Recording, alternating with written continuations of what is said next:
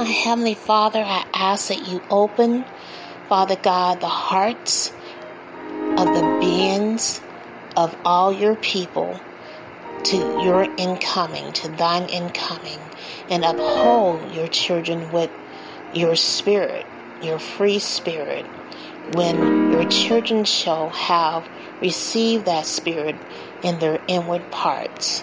Again, I'm going to pray this prayer.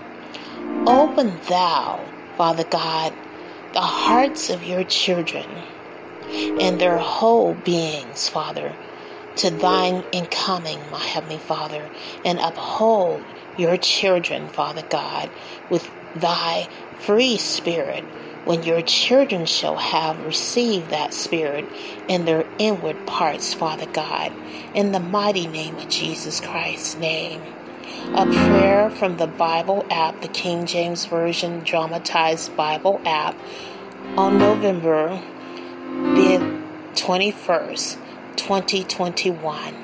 Thank you, Father, that this prayer is done in the lives of your people. In the name of Jesus Christ.